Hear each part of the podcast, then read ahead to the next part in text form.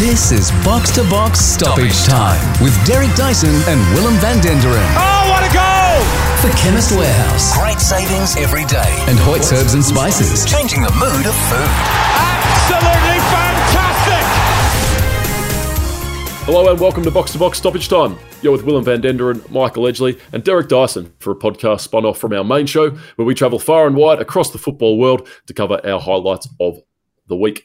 Top of the agenda, as always, is our game of the week.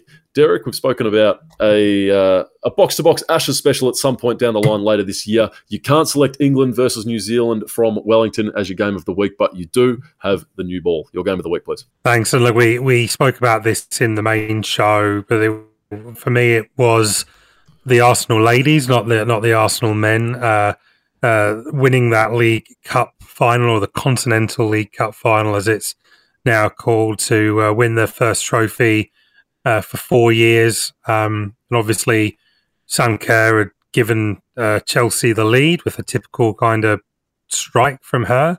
But this game at Selhurst Park really turned on uh, a great goal from uh, Stina Blackstenius, um, and then Kim Little from the penalty spot, making it 2 1. It was a great, great win. Arsenal definitely deserved it.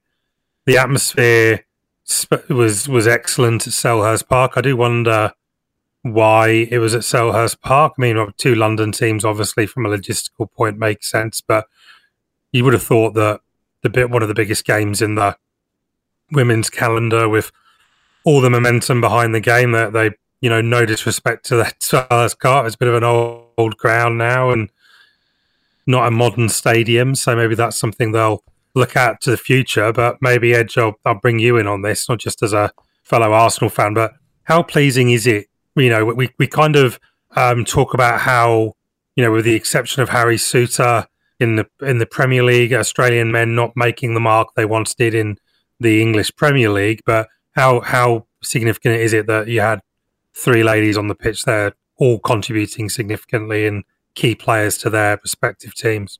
Well, it just brings back memories of the golden era of the Socceroos when we had Kewell, Viduka, Emerton, Cahill, you know, uh, Lazaridis, all, all sorts of them in the uh, in the Premier League, and you used to turn on the TV and be able to watch uh, the Socceroos. So uh, it is that uh, significant that uh, the Matildas have so many players playing. But um, I was sort of drawn to that result because the Arsenal women have had a lot of problems with the Chelsea women of recent times. So that is a big win, a really big win and, and a piece of silverware. Chelsea are we smarting and to Steph and Caitlin, who are really important players for that uh, team. And Caitlin's had to probably do more than uh, what um, Arsenal women's football fans expected at the start of the year with the um, with the Dutch player, the Dutch striker going down. So well done to them. Congratulations.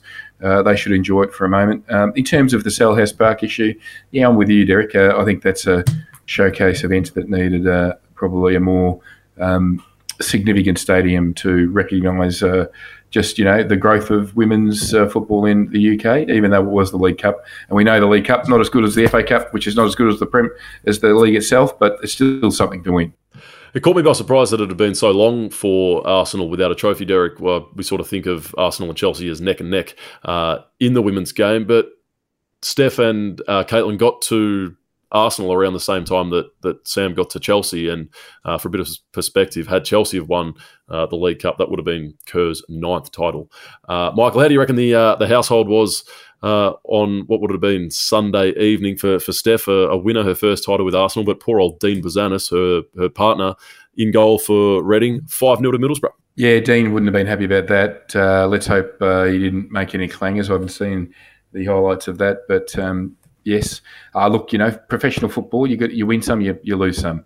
Uh, knowing Dean and Steph um, like Bill do, uh, I would have expected Dean would have been able to celebrate with Steph at her title without uh, showing too much uh, sorriness for himself. But yeah, um, Reading not having the greatest uh, season in the championship just quietly with the greatest respect of Dean, he's playing so far above his station by being the championship. I reckon every appearance he makes, he'd be cock a hoop, regardless of the score. Uh, Ed, you're still over there in uh, Bangkok. It wasn't a local derby this week, was it, between Port FC and Muang Thong, who I remember playing Melbourne Victory down in Geelong uh, a few years ago in an Asian Champions League final, but there was plenty on the line. Yeah, plenty on the line. I thought I don't talk too much about uh, when I go to the football over in Thailand, but uh, last night's match was a cracker. Um, yes, uh, well, you got to sort of paint the picture with them. Um, I've, there's a group of expatriate guys that uh, I get together with from time to time, and we jump on the back of the motorbike taxi and we uh, zoom through the streets of Bangkok to Pat Stadium, uh, where you normally get a bit of street food on the way in, which is anything from a um, from some spring rolls or grilled uh, tasty morsels, seafood and pork and uh, and chicken, uh, or like I did, uh, get a bit of a hot dog with cheese inside. So um, yeah, and then um, it was a massive crowd. Uh, the stadium only holds just over nine thousand. It was packed to the rafters. I sent some video through to you. Every single stairwell was occupied. Um, um the team um, the, the team based in Klong Toei, which is uh, Port FC. Uh, they're looking to qualify for the Asian Champions League. Fourth spot was up for grab. Uh, Muangthong uh, United uh, just behind them. Uh, Port FC, they are very much a flamboyant sort of team in town. Um, a local politician fronts them, the ownership group. They're owned by a big big insurance company, and uh, they got away to a 2 0 lead. Uh, however, uh, Muangthong United with their Brazilians uh, chopped them down in the second half to win 3 2. Very entertaining football, and I just thought I would, uh, my take out of it, it's a very authentic football experience. Temporary grandstands, jam packed full of people, street food everywhere, young kids, um, active uh, support at uh, either end of the ground. Uh, flags, uh, everyone well behaved, and it's an authentic football experience. And I just wish um, we had something similar in Australia. And in terms of on the pitch, how does the Thai League rate in, in terms of foreigner structure? Is it like the J League and the K League, where you've got lots of local players playing around an imported striker, centre back, and central midfielder, or is it more sort of even in terms of the uh, the domestic players across the park? Uh, each, uh, the good teams have five foreigners. They're very important to. They really do lift the standard of the competition, um, and there is a real hunt on uh, the Thai. Dis- the Thai, the Thai diaspora around the world is significant. There's a lot of uh, dual citizen uh, players that are coming back to Thailand to play. Um, but you know, the, what's interesting is this. This was a very good game. It was a very fast game. It was end to end. Really good goalkeeping. Uh, well taken goals. It was um, in my opinion, probably just a little bit up from the A League, and, and so it should be too. There's more than double um, the amount of money that's spent on players in Thailand than there is in the A League on an average per club. So uh, there's five foreigners. Each of the foreigners are getting uh, somewhere between sort of 300 and sort of 600,000 US dollars uh, a season. Um, it's littered with Brazilians and Argentinians um, uh, and Spanish players. So yeah, I'd like to see a few more Australians play over here. Derek, your team of the week comes not from a league like Michael's, where they are very much developing and uh, and, and building their own history at a, at a rate of knots, but one as sort of steeped in history as as possible can be in the FA Cup. Yeah, I wanted to flag Grimsby Town FC. Definitely not one of the teams that gets much of a look in in box to box, um, but they obviously had an amazing result in the FA Cup fifth round, which took place since the last uh, stoppage time they were the lowest ranked team left in um, in the FA Cup and a non-league side as recently as last season, but they uh, beat Southampton away from home to reach the quarterfinals of the World of the World Cup, the FA Cup for the first time in eighty four years. Um, they got a couple of penalties um, from their midfielder Gavan Holohan. Um, and despite the fact that Southampton did get one back, um, the 4,000 travelling fans inside St Mary's were going berserk at the final whistle. Um, they will now go to Brighton for a quarter final, and that, that's a that's a great draw for them. First time in the quarter final since the 1938 39 season. Um, so great, great stuff from them. Um, I usually do a little bit of facts on these teams? Is a willing me up for Grimsby Town facts? Please, absolutely. The only things I know heading into your uh, your little segment here, Derek, is that Sacha Baron Cohen based a horrific post Borat movie in Grimsby. Uh, and I believe also the birthplace of James Pattinson, former Australian Test quick, but you'll have something better than that. well, Grimsby is definitely one of those places in the UK synonymous. You'd, you, yeah, you'd use it in very negative connotations, like if if you were kind of trying to talk about a terrible town in England, Grimsby probably wouldn't be too far too far from from your lips. Um, but the the mighty Mariner is their um, their their mascot, um, who uh, that sort of talks to their to their sort of seaside history. They did have someone called Harry the Haddock, um, but who was a rainbow trout, but he's been replaced by the mighty Mariner. Um, and uh, they play. They used to be called Grimsby Pelham Football Club in 1878. That's how far back they go. Uh, but they changed the name and they went, they now play at Blundell Park, where they have played ever since since 1898. I'll have you know. And famous former manager is Bill Shankly. So can't get too much better than that. Uh, it is a very famous name indeed. Derek, what happened to Harry the Haddock? Has he been banned as I do a bit of research on the fly? Um, or was he just canned as opposed to banned? Obviously, canned, I would like to see canned. him go toe to toe with go to toe with um, Fleetwood Town's shrimp based mascot. Yeah, I don't know if he got canned literally. Canned Haddock. Uh, yeah, there's a great tradition of football mascots up and down the UK. My good friend Alex, uh, who's a West Brom fan, was sent me a picture of the West Brom uh, mascot from his seat in all his in all his glory uh, recently at the Hawthorns, and their mascot, of course, is a boiler, uh, which is a real cheap shot where no one can really afford to pay their heating bills in the UK at the moment. so it's just a constant reminder of the sad times that they're in. But I'll have an update on Harry Haddock next week, Well, I promise. Edge, can you match that with your team of the week?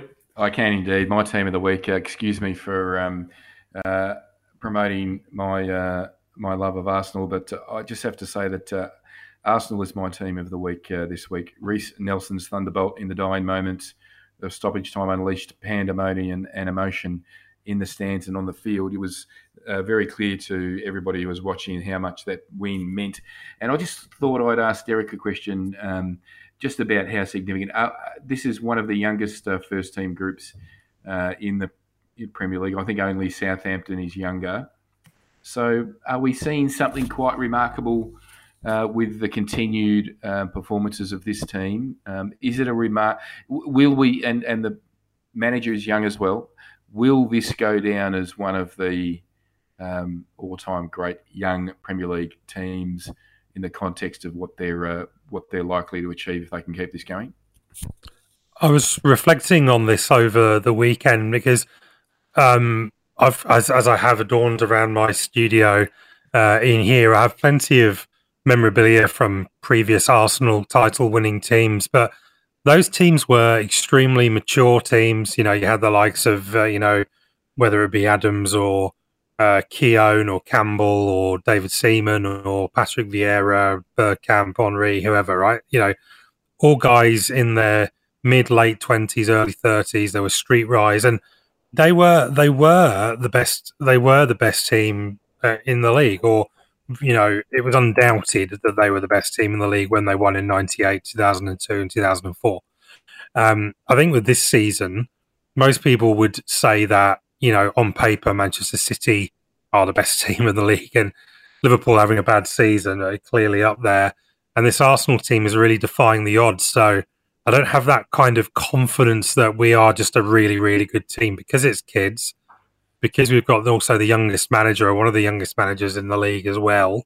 Um, it makes it really interesting. Nothing, nothing is guaranteed, and it is an event. It is an adventure into the unknown. And yes, on the one hand, you could postulate that you know Arsenal winning three two with a last minute goal is the stuff of champions. That's that's what makes you a champion side. You'd also argue, well, what the hell were they doing two 0 down to one of the worst teams in the league uh, at home and having to snatch it out of the fire? That certainly wouldn't have happened in those other championship seasons that I referred to. That these sort of results wouldn't have happened.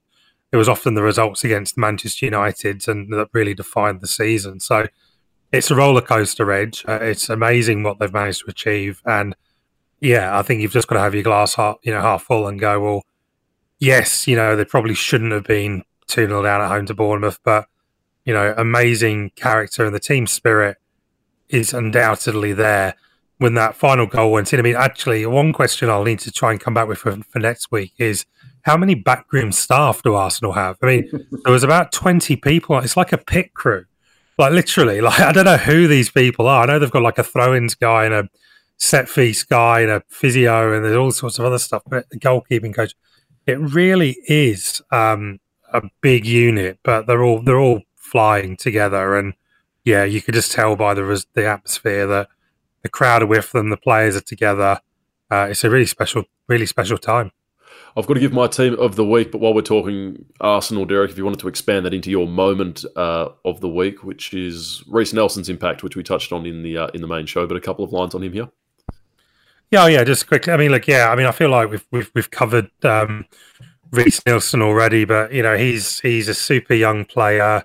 Uh, as we said on the main show, you know, doesn't get a lot of first team football, and it's just amazing that when called upon and Mikel Arteta obviously has this knack with um, young players, um, just to say, you know, go and go and get me the result, and and and, and he go and he go and he went and did it, and you know, nerveless strike on his wrong foot into the top corner through a crowd of players. It was a, it was it was superb, and it's these little things that could could be written into folklore when you look back at the end of the season and go, well, what was the turning point? Was it that Jorginho strike that hit the bar and hit Martinez on the head and gave Arsenal the, the win at Villa? Was it was it the uh, the last minute goal for for Reiss Nelson? I think we also won in the last minute against Manchester United as well. So we're making a habit of these last minute goals, I think. And uh, yeah, fair play to the young man. It's a terrific day for him. My team of the week comes out of the A League, and it is Adelaide United.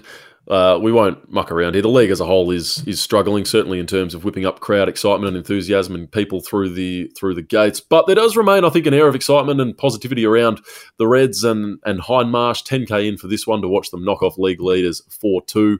Uh, Craig Goodwin, probably the best player in the competition this season. A lovely goal, bring it down on the chest and then into the net. And Nestori Irankunda Michael is a name we haven't said on the program as yet, but he's very quickly and very sort of sure-handedly taken the mantle from Garang Kuol as our most exciting young player. A scorcher last week against Victory uh, to earn a point, and then a very classy finish this week uh, to seal the points. He's just turned 17 within the last month, so he's going to be around for a little bit while a little while longer yet. Uh, Adelaide just sort of mid-year last year sold Mo Toure and Yaya Doucouré over to France.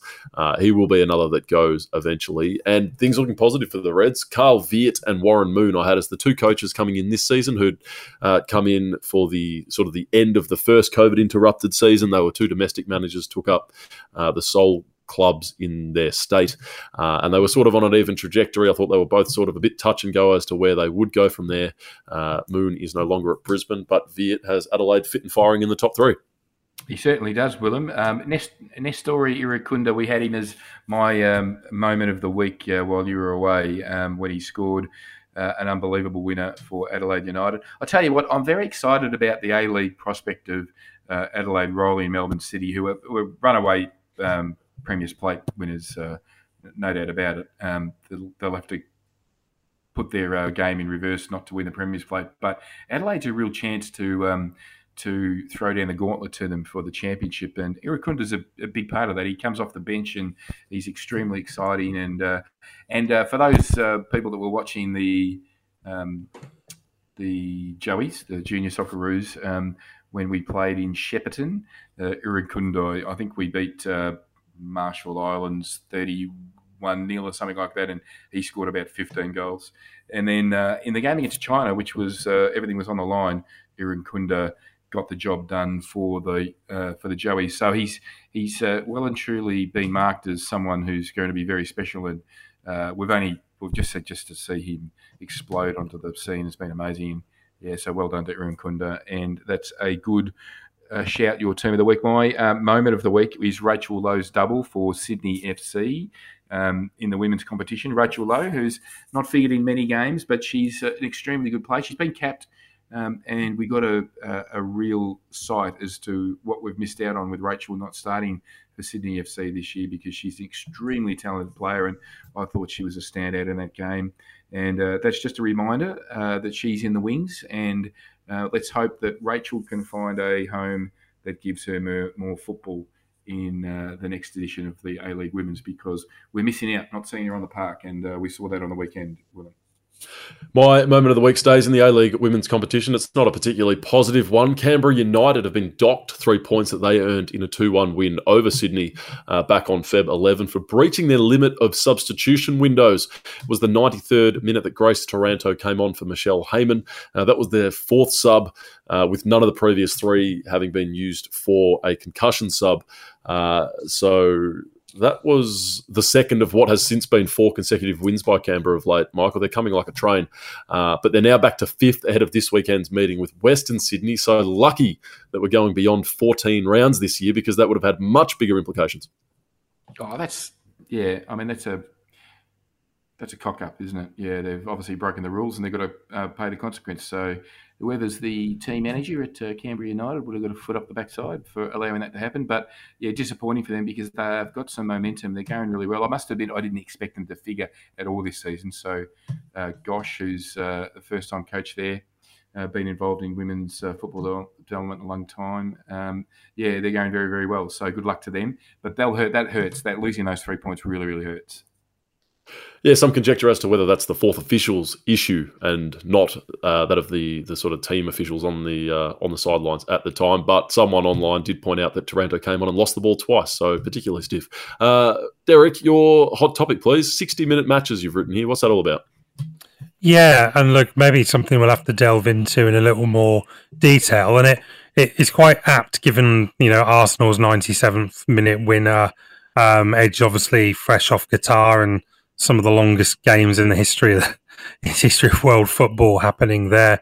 Um, th- there is definitely a lot of attention now being looked at whether we should scrap the 90 um, minute matches altogether with stoppage time because there's concern that the stoppage time just isn't covering the time that's lost during a matches. You know, the playing time in the World Cup in Russia in 2018 was somewhere between 52 and 58 minutes, and you know fans and feel shortchanged, broadcasters um, feel feel shortchanged.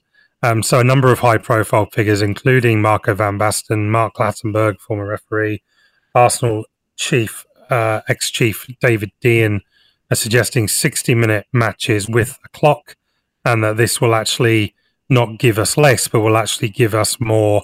Um, but I wonder edge, do we want the 97th minute winners because that's what football is all about? Or do we want to have a more basketball type scenario where we know exactly when the game is going to finish, uh, but that might take some of the ro- romance out of the game?